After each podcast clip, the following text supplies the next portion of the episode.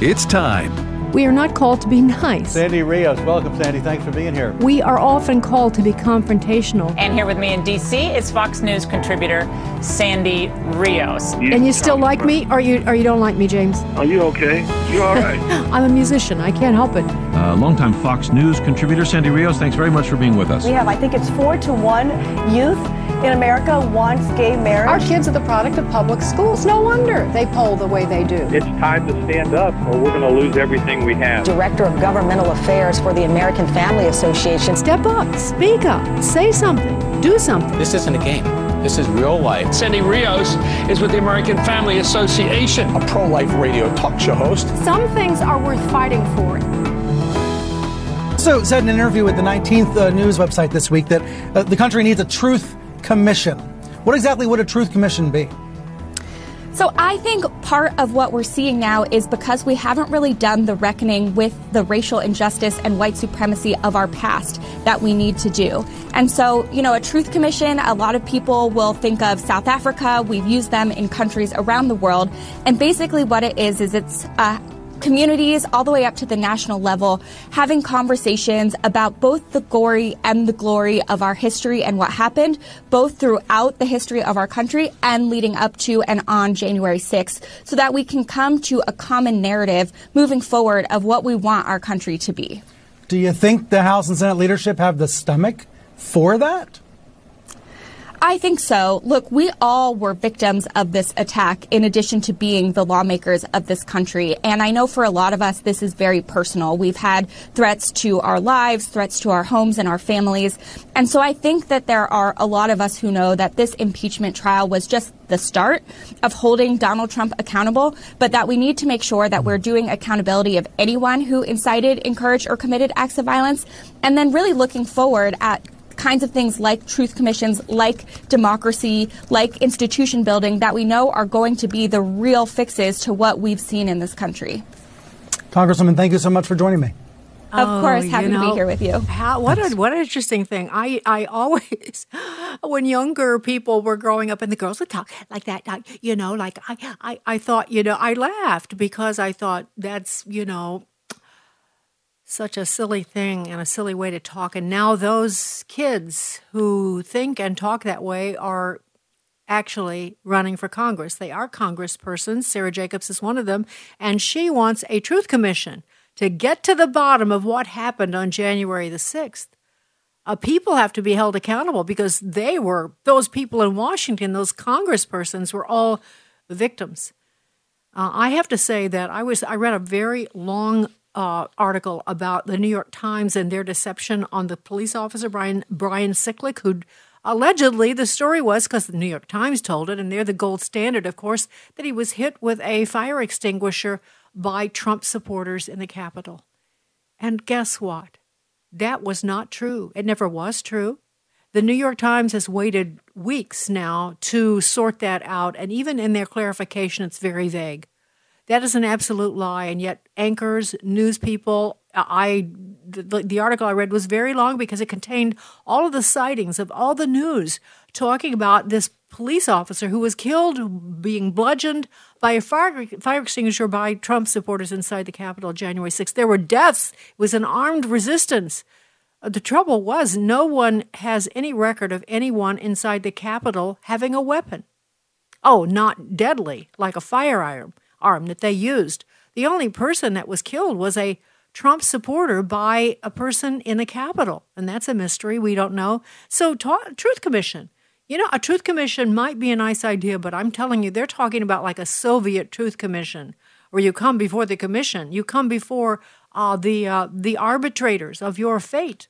Uh, they want you to come to Washington and be heard. And of course, they want to get to the bottom of the truth. Well, the truth does not dwell in these people. Ron Johnson was on a radio, Senator Ron Johnson from Wisconsin, was on a radio a show a couple of days ago. And uh, he basically addressed this. And he said, uh, Trump is not, this is, uh, first of all, Senator Graham said this Trump is not singularly to blame for January 6th. Democrats have sat on the sidelines and watched the country being burned down for a year and a half if not, and not said a blank word.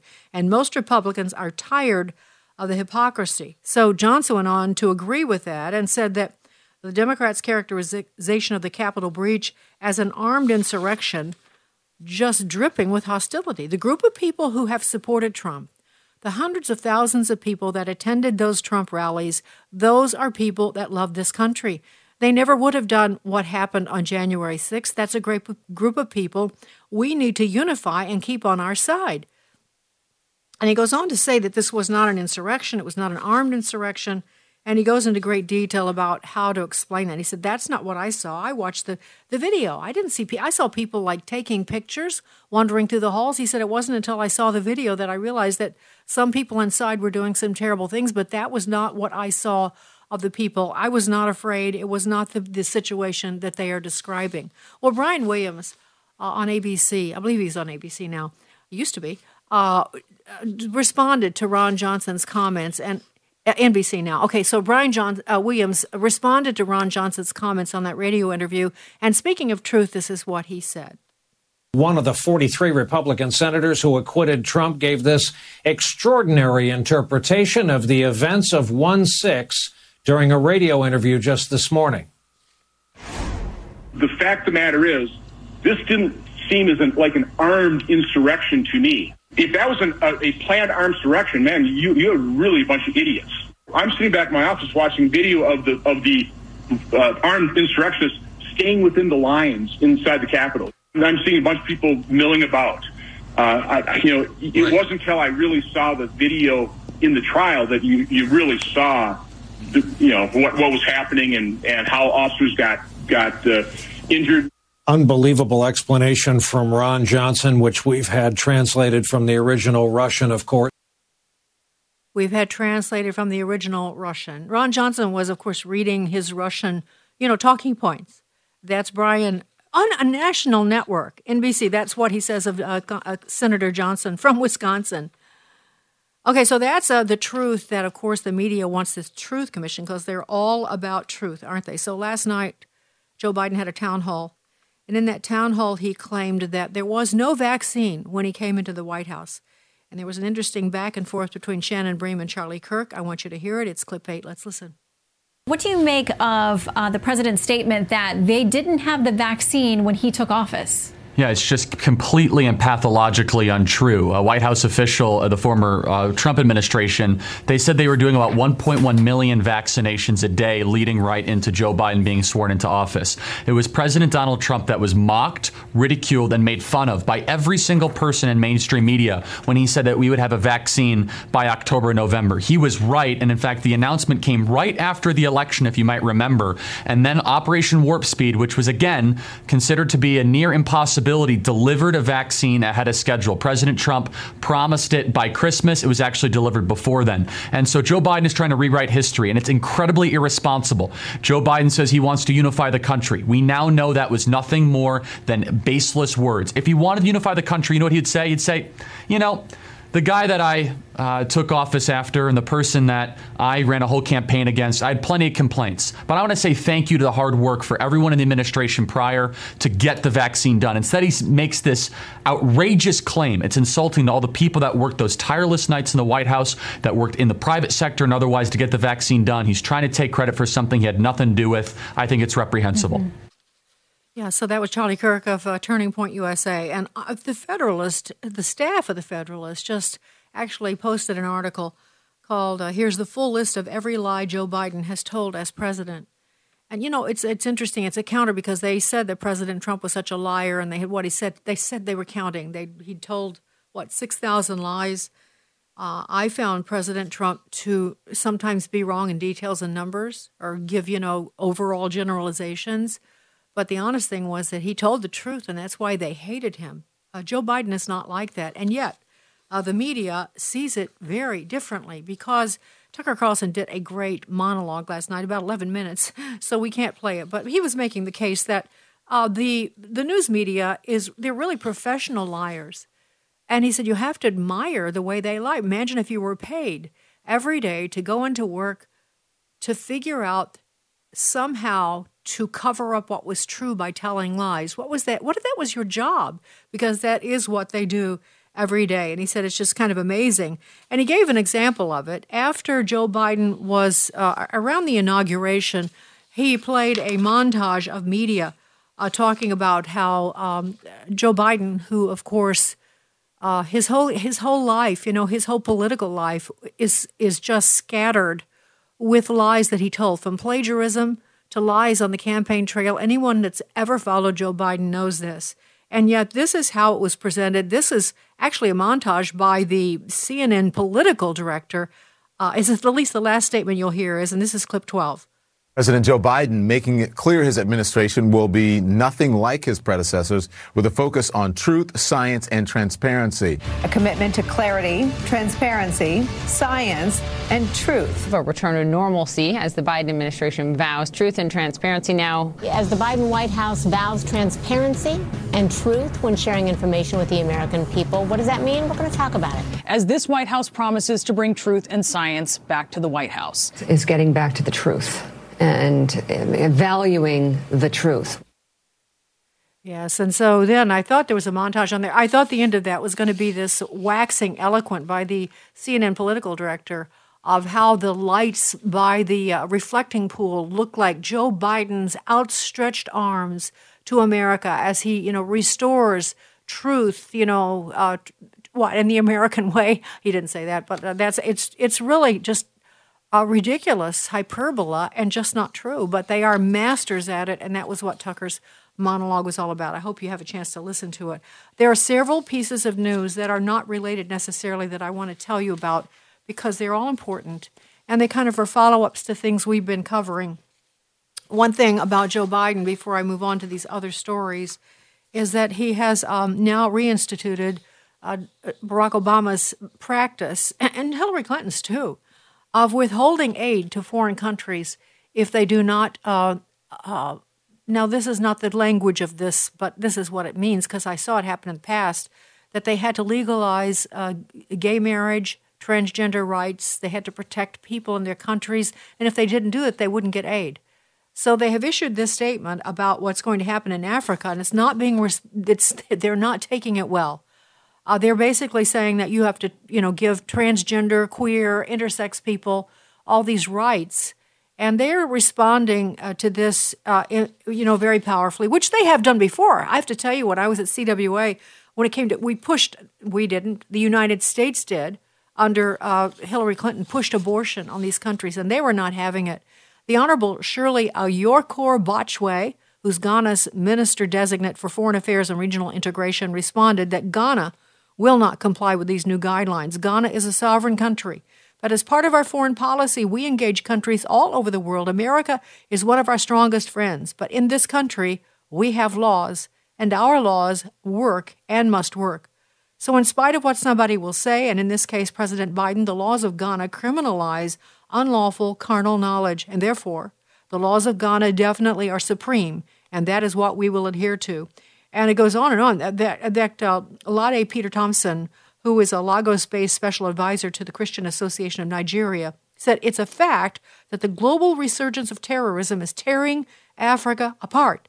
There is a dark cloud on the horizon, and the meltdown of Africa's most populous nation is a specter that no one wants to imagine. The Biden administration, however, holds forth as the flagship of its policy toward African nations the threat of financial muscle to promote the LGBTI community in Africa. President Biden would do humankind a great favor by globalizing the American dream, of which the essence is life, liberty, and the pursuit of happiness. Africans love that.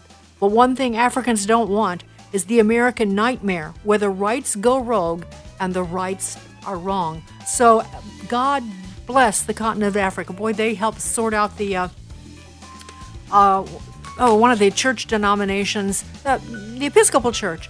Uh, they stood strong 20 years ago against what was happening in the Episcopal Church, and that's why the Episcopal Church in America withdrew from the their leadership here in America and actually came under the leadership of African leaders.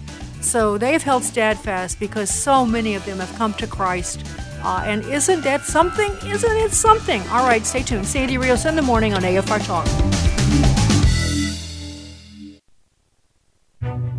While in the emergency room with my wife, as she was struggling with the COVID 19 virus herself, and I looked at her, I said, Are you scared? And she said, A, a little bit, but I've been through worse. The Certainty of Mankind's History with Uncertainty, an article by Peter Rosenberger. And then, as her fever was approaching almost 103, she started singing In Christ Alone. I place my trust and find my glory in the power of the cross. And that's how she has anchored herself in the certainty of Christ through her huge medical journey that has included 80 surgeries, both of her legs amputated, 100 doctors have treated her, 12 hospitals, and now the COVID 19 virus. And so when we live with those kinds of uncertainties, anchoring ourselves in Christ, in Christ alone, that's the only place we can run to where there is certainty. To read this article and more, visit afa.net forward slash the stand.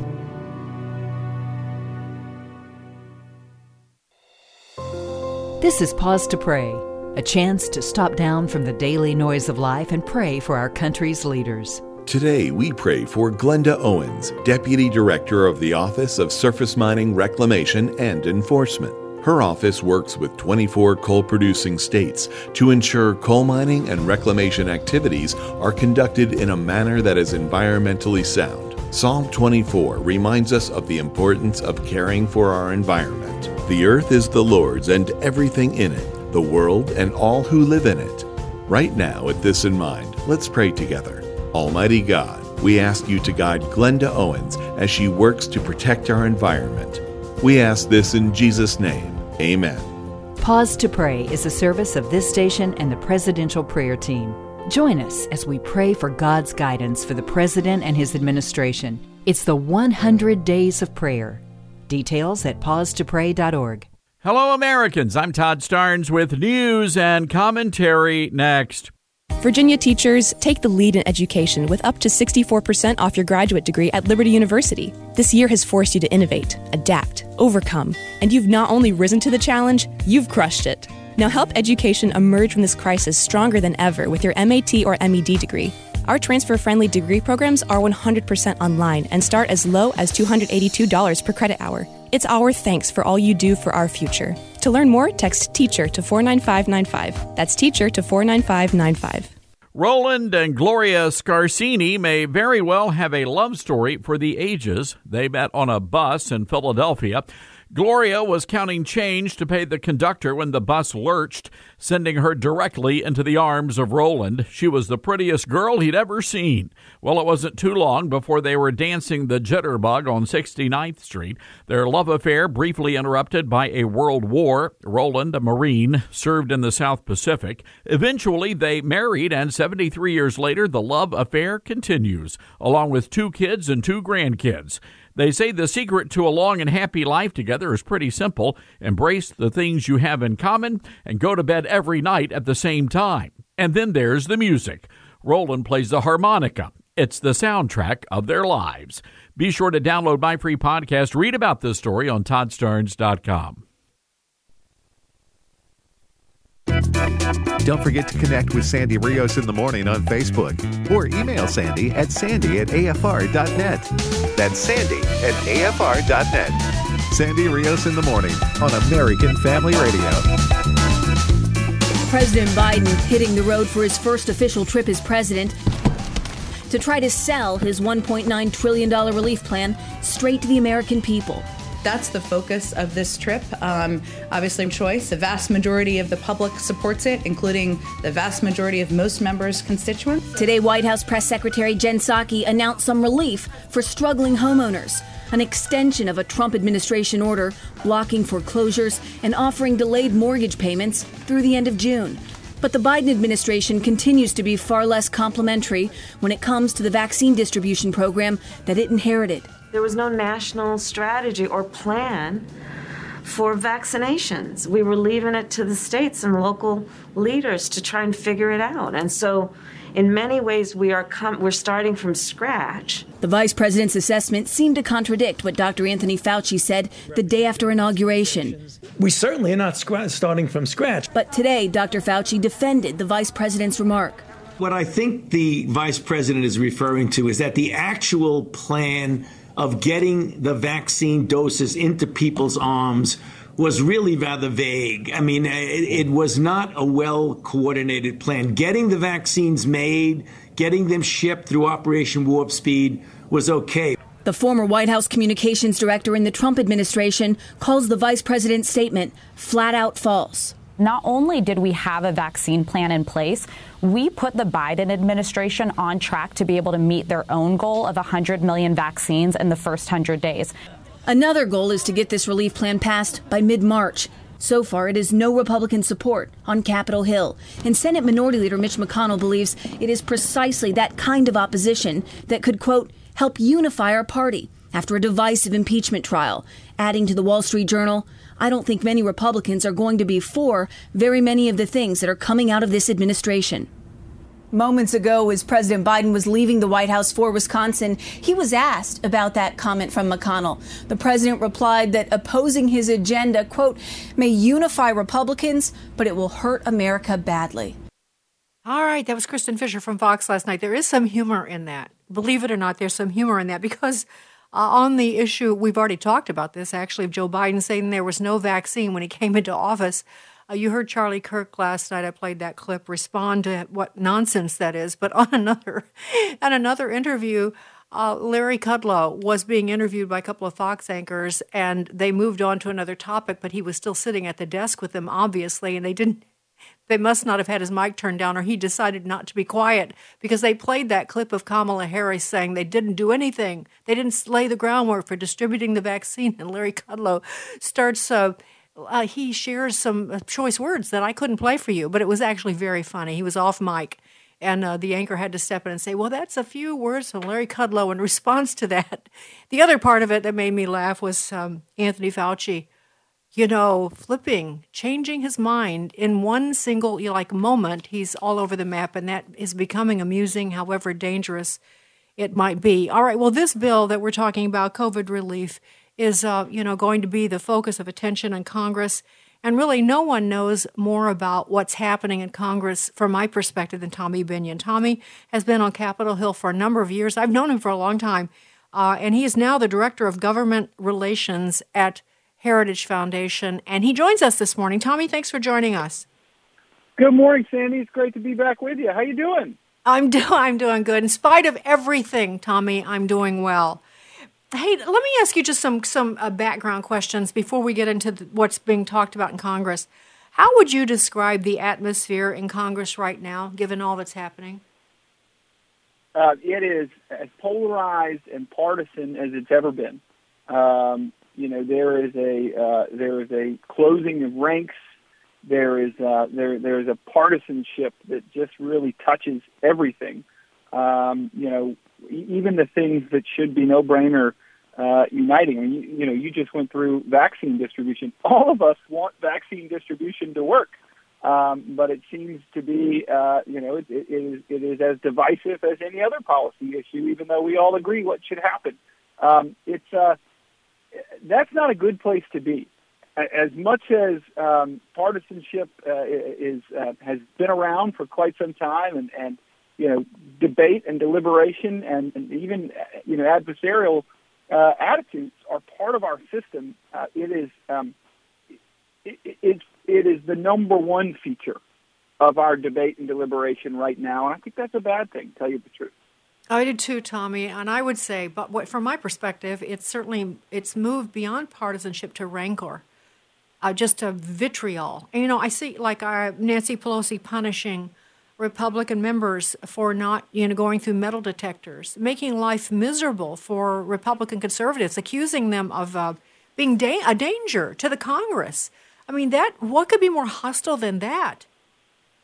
You're, you're right. Um, even in their day to day lives, um, you know, they have to go through metal detectors now, which they have never had to do, to get to the floor of the House where they cast votes on these uh, on on these really important pieces of legislation. Alexandria Ocasio Cortez accused Ted Cruz of trying to have her murdered uh, yes. for for sticking up for election integrity and, and wanting the Congress to have a debate about um, the counting of the electors. You know that kind of thing. We we know that that is outrageously exaggerated.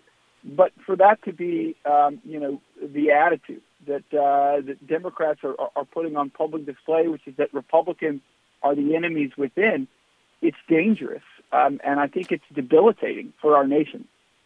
Yeah, the other thing too is just the practical, uh, because I know so many of you who are working on Capitol Hill, just the practical matter of getting in and out that horrendous wall. You know, Jack Posobiec just Posobiec, uh, just uh, tweeted something out a picture, and you've probably seen this, Tommy.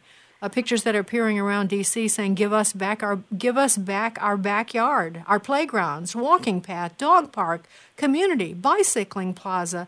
uh, um, sledding zone, visitors, pride, streets, library, national park, jogging path, gathering place. Give us back our city. Congress, open the gates, take down this wall. Have you seen those, Tommy?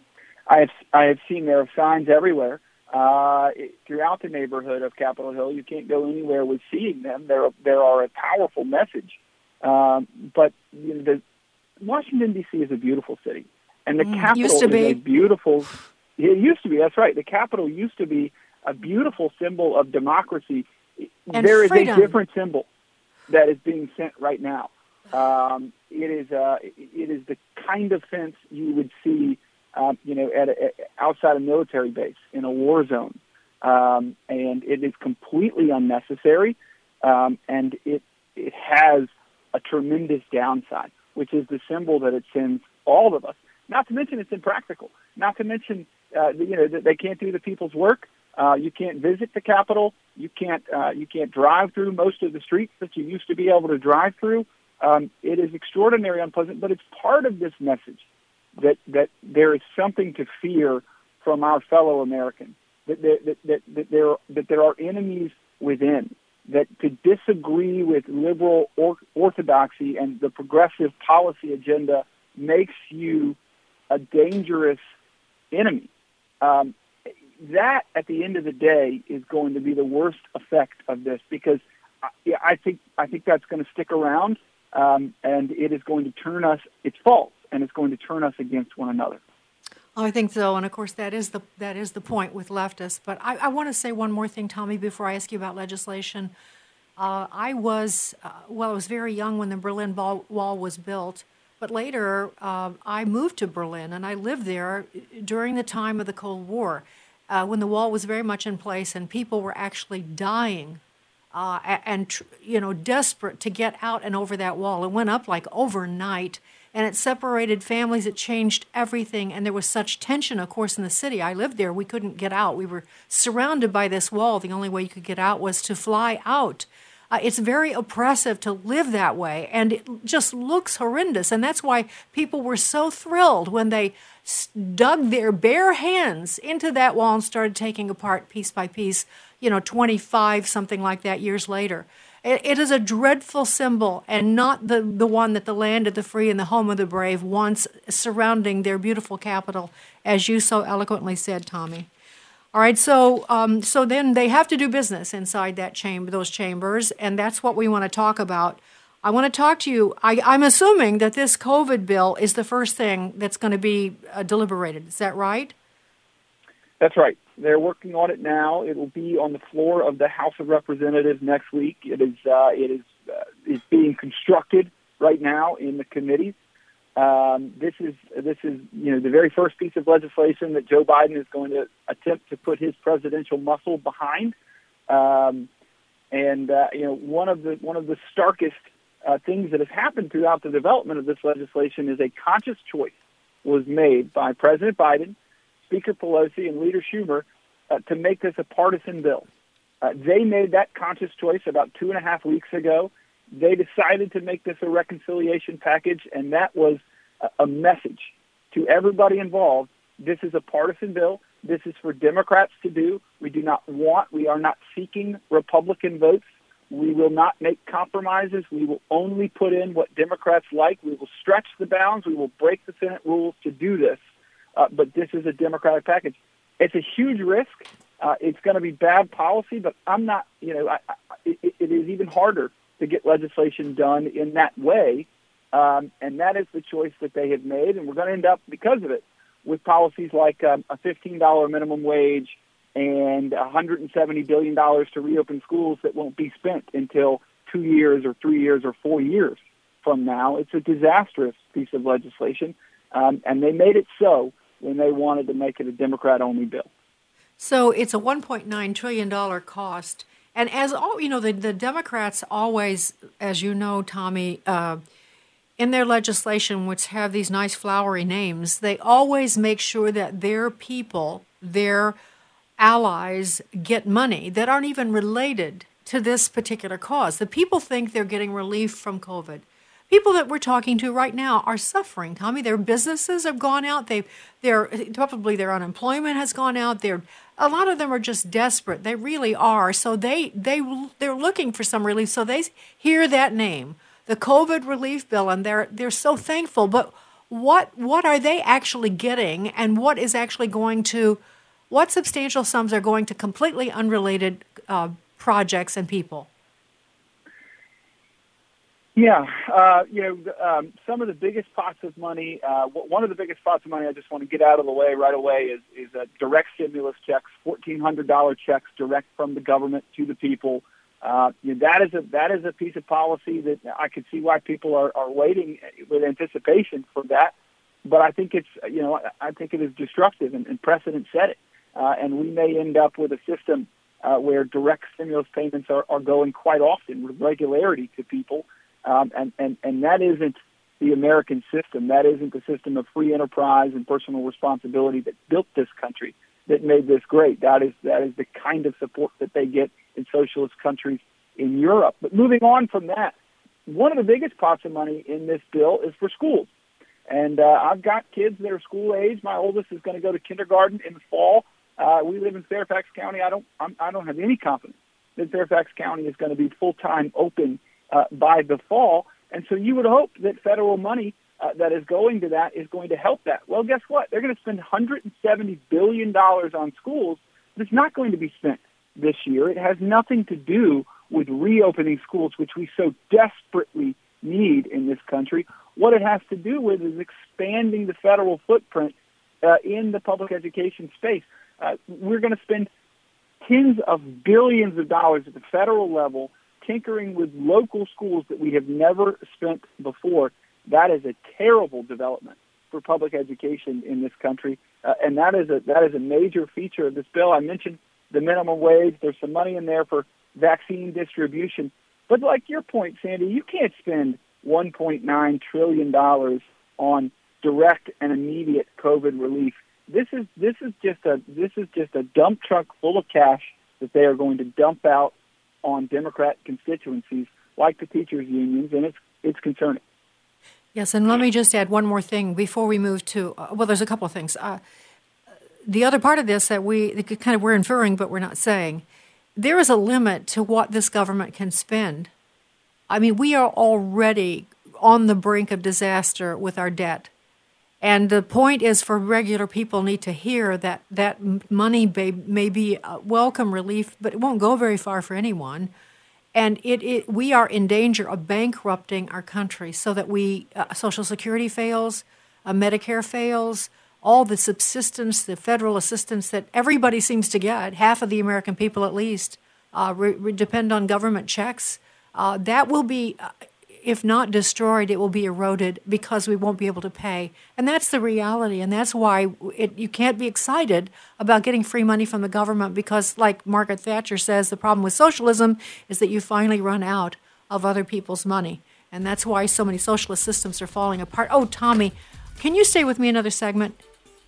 Sure, happy to. Okay, okay, because I want to talk about uh, the the voting bill, HR one, SR one, the For the People Act, of course, and gun control and all the things that they have in mind where they are with uh, making Puerto Rico a state and just your read on other things perhaps that we are we don't even know about what they are planning uh, to force through on the American people. This is Sandy Rios. My guest is Tommy Binion. He's the Vice President of Governmental Relations for um, Heritage Foundation, and we'll be right back right after this. Sandy Rios in the morning on AFR Talk.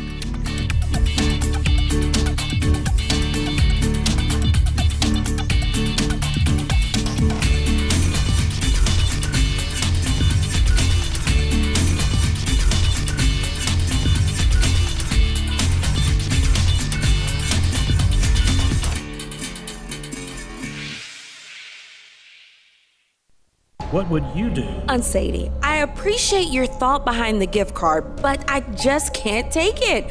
I promise not to shop at Target because they allow men in areas that need to be private and protected for women and children.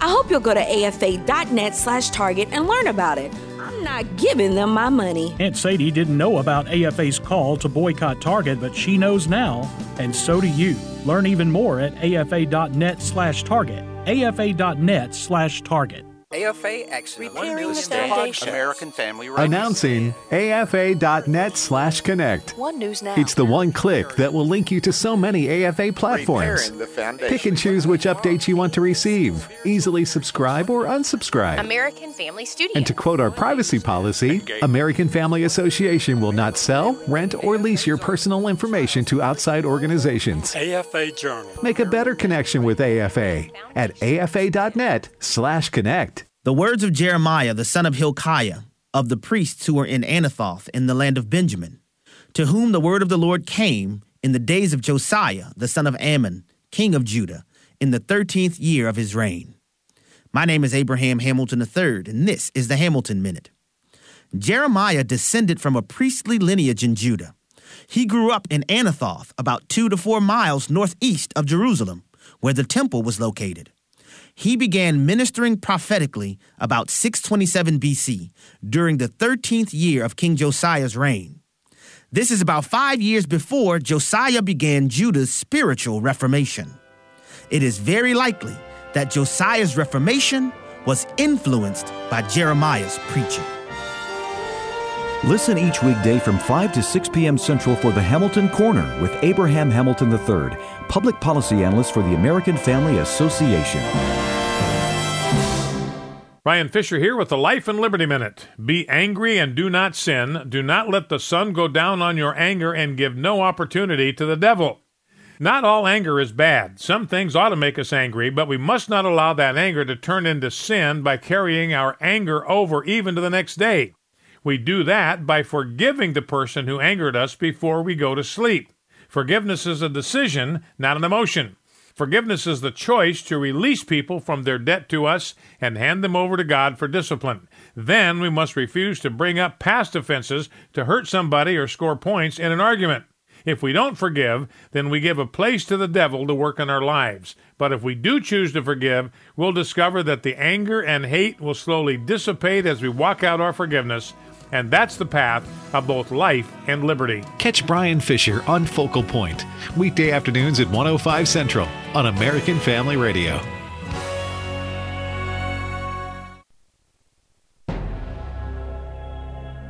This is Frank Gaffney with the Secure Freedom Minute. I host a television program called Securing America that's a kind of owner's manual for protecting the country we love. Its first instruction is don't let radical leftists enact legislation that crushes freedom. One such bill is being fast tracked by congressional Democrats. They misleadingly call it the For the People Act, but it's better known as H.R. 1. If you liked how the 2020 elections were conducted, you'll love this legislation because it will ensure that from now on, basically every American election, everywhere, will be run the same way.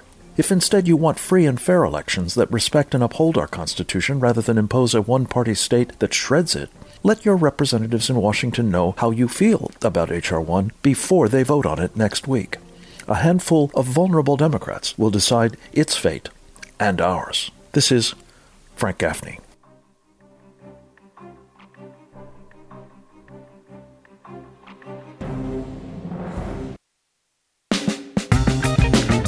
Sandy Rios in the morning on American Family Radio. All right, Sandy Rios back with you, and my guest is Tommy Binion from the Heritage Foundation. I never heard Frank tee up my next subject so beautifully uh, because I wanted to talk to you about, uh, Tommy, I want to talk to you about HR1, SR1, for the people, and uh, that's what it's called. It's for the people, it's for you, of course. The fact that they want to federalize voting and you know, legalize uh, not asking for your signature and mail-in balloting, balloting, more, more, more of that, and everything else in between. More of what we had in 2020 is what they're trying to legalize. We've had many discussions on that. But now, Tommy, I want to know. I read this morning that there are about 14 Democrats in red districts in the House who are kind of being quiet about how they feel about this bill. What do you know about that? And is, is that true from your perspective that there might be some hesitation? Absolutely. Um, you know, election integrity has gone from an issue that people cared about but uh, didn't spend much time thinking about and investing their time in and advocating for uh, with their members of Congress to their number one priority issue. They uh, are devastated by the fact that we don't have election results we can trust in the United States of America. We can never have another election like 2020. And uh, conservatives, grassroots activists are activated by this fact, and they want to make sure that it never happens. And so, yes, if you are one of those 14 Democrats in red districts, if you are a Democrat hoping to get elected as a moderate, you can't vote for this um, outrageous legislation that would federalize elections, that would make all election policy made here in Washington, D.C., and controlled by what do we have? We have a Democrat majority in this House and a Democrat majority in the Senate and a Democrat in the White House. Uh, we can't have uh, election policy being made uh, in that context. And so I, I think people are really activated by this issue, and that's why. On the other hand, that doesn't make it non-threatening. Um, you know, uh, party unity is uh, is um, very strong on the Democratic strong, side. Absolutely. And, and Nancy Pelosi can can um, can crack that whip and make sure that uh, her members vote on this priority legislation. The fact that it's called HR one means it's her number one priority. So uh, it, it, it's time to wake up and pay attention to this. Tommy, after all the dust has settled, as I recall, there were like 10, the Democrats held the House by 10 seats, but there was another uh, race in New York that was the, the Republican w- finally prevailed, and that's the one I know about. What is the final count? Do you know? I mean, the difference between the, the numbers of Democrats and Republicans in the House? Um, I, I, I don't want to say for sure because I don't want to be wrong. Um, let me uh, let me get back to you with that with the answer okay. to that question. Okay. Well, I you know I just uh, it's just that there were ten for a long time. They kept saying ten, and then now there must be nine. I don't know. Uh, so that's not much. And if uh, if I mean, so I'm going to ask you again one more time before we move from this. You actually think it's realistically, or at least possible, that enough Democrats could be afraid to vote for this bill that it could be stopped? Yes, I think that is definitely possible. Uh, I, I, you know, I'm, I'm not predicting right now that that is uh, the most likely outcome, but it is certainly uh, it is certainly one worth working towards. Um, okay. All right. Well, let's. Uh, there's so many pieces of legislation we could discuss. So I'm going to ask you what you think the next specter on the horizon is in terms of subjects. Well, we're going to go from COVID relief next week straight into HR one, and and that is in the House. Um, and then the next subject is going to be gun control. Um, President Biden has made promises that he will address gun control in the first 100 days of his presidency. Um, he used um, Sunday, the, the uh, three year anniversary of a tragic shooting in a high school in Florida, um, to say that this was a priority of his administration, that he'll be looking for an assault weapons ban. Um, and, you know, we, we know how to read that. The, the, um, the uh, gun control legislation that Democrats have always wanted to pass and that they have worked towards for two decades or more um, is devastating to our Second Amendment rights. Um, it is devastating to uh, law-abiding, gun-owning American citizens, um, and you know, therefore, you know, it's devastating to our constitutional way of life. And um, that that'll be the next subject. Hey, me, I want to ask you before we go. I want to switch to the Senate for a second because you know everybody's saying all eyes are on Joe Manchin, and he's our hope. You know because he's the conservative. I use again quotations, a Democrat, and I have watched him for decades now. I have never seen Joe. Bi- no, so I'm gonna. This is a question, but a statement. I personally have never seen Joe Manchin come over to the side of the Republicans help and help them out when he was the swing vote. I've seen him vote on the side of the Republicans or conservatives when he could save his own bacon and they had provided votes elsewhere so that it wasn't the only vote. But now they're you know he on gun control on the, uh, on the, the uh, regulation of oil and gas uh, the pipeline all of that you know he's under a lot of pressure in west virginia. Do you honestly think joe manchin is going to depart from his party and vote against some of these bills that will affect his state you would hope so. You would hope that uh, somebody who represents West Virginia, somebody whose constituents, hundreds of thousands of jobs are on the line in the energy sector, uh, someone who has pledged to support those, uh, you would hope that he would put those people that voted for him ahead of his party loyalty. Uh, one thing's for sure, and you sort of alluded to that, he would he is desperate to avoid those votes. He is desperate from having to make you know to avoid having to make that choice. He doesn't want to be the swing vote that everybody is watching. He wants to fly under the radar and try to avoid those. As votes. he always has. I'm not sure. Right, but it's 50-50. Um, and uh, those opportunities for him to be the swing vote are going to come at a weekly clip for the next two years, and he won't be able to avoid it the whole time. And so we're going to find out. Uh, this is these, these will probably be the defining two years of his career, and we're going to find out. And nobody should be afraid uh, to to make their voices heard to Senator Manchin and, and encourage him to do the right thing. Yeah, it will be interesting. And I'm sorry, but I see humor in so many things that shouldn't be funny. This is really funny. This is a guy who's tried to, you know, be Mr. Nice Guy while he's doing all these horrible votes and working behind the scenes to do everything the Democrats want. And now he's really, as you just said, he is on the hot seat on every single vote because it's so close. And he's the only person that they speculate might not vote with the Democrats. And now he has nowhere to run, nowhere to hide. I actually just love it, Tommy. I find some humor in that.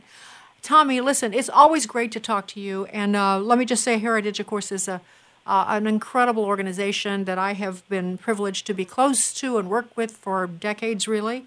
And Tommy has done a great job as the Director of Government Relations. So, Tommy, thanks for joining me this morning, and we'll talk to you soon, okay?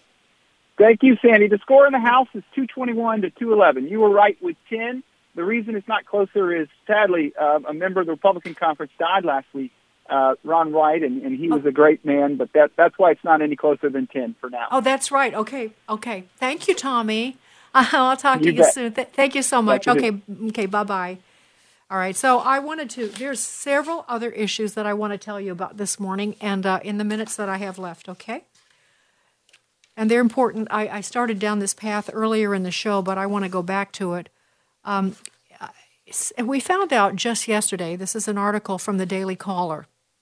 I've told you a great deal. We've talked about this often about John Sullivan, who was a, uh, a radical leftist activist who uh, is, you know, been inciting revolution for some time. In fact, he is from Utah, and he is uh, up. Um, this this is one of those stories that has really tiny print. So have patience with me for a second. He is already uh, under uh, charges in Utah for. Uh, uh, here we go. He faces federal charges in Utah stemming from an incident in June on June of 2020, in which a person was shot and injured during a protest against police brutal- brutality. He's charged with rioting and other kinds of things.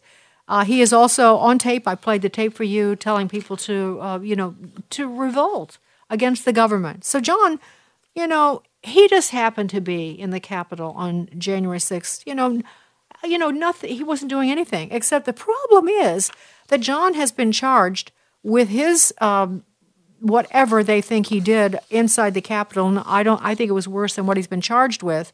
And his trial has started. So his attorneys now.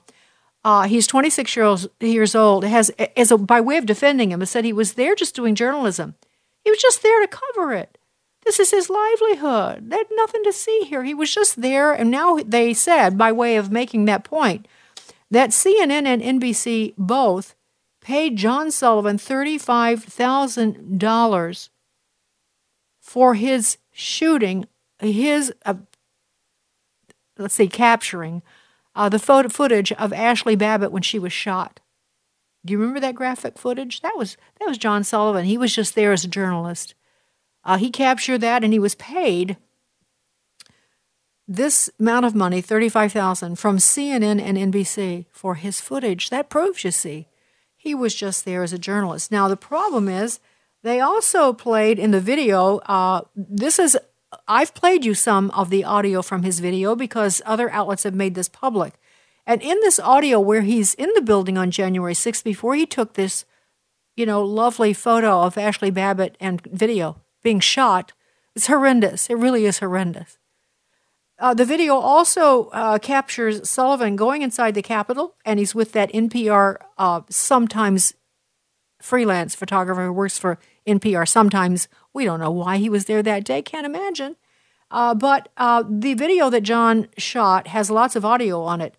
And so, in while he's inside, on the video that the attorneys played to defend him, he calls for burning down the building and is egging others on who had broken into the building. And this is what he actually says We accomplished this blank.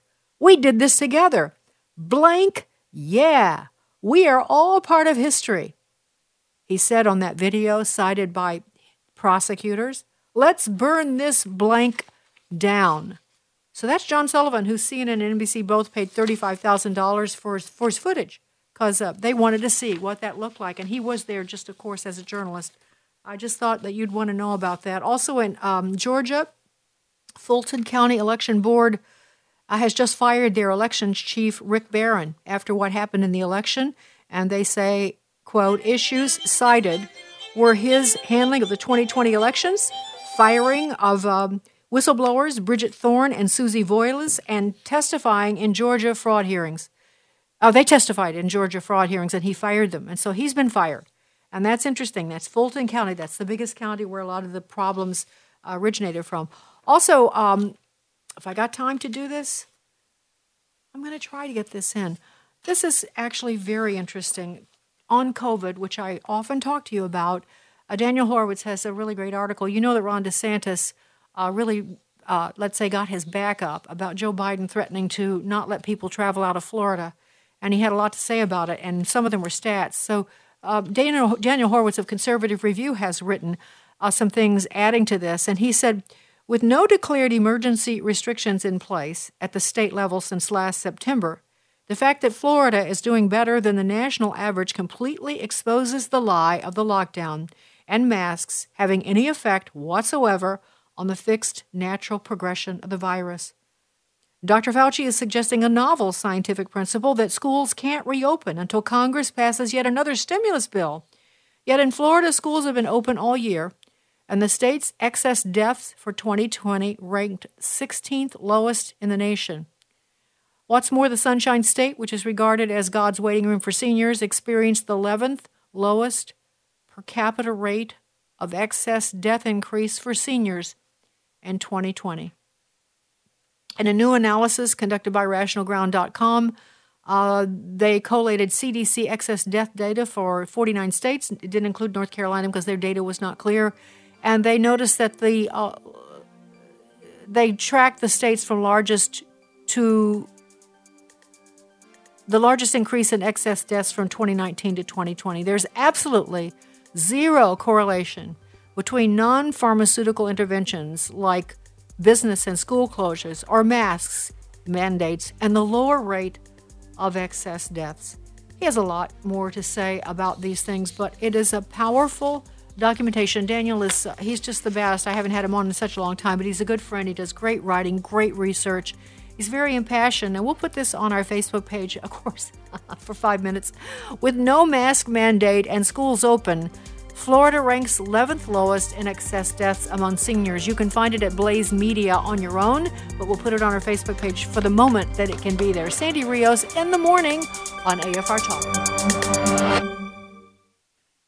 The views and opinions expressed in this broadcast may not necessarily reflect those of the American Family Association or American Family Radio.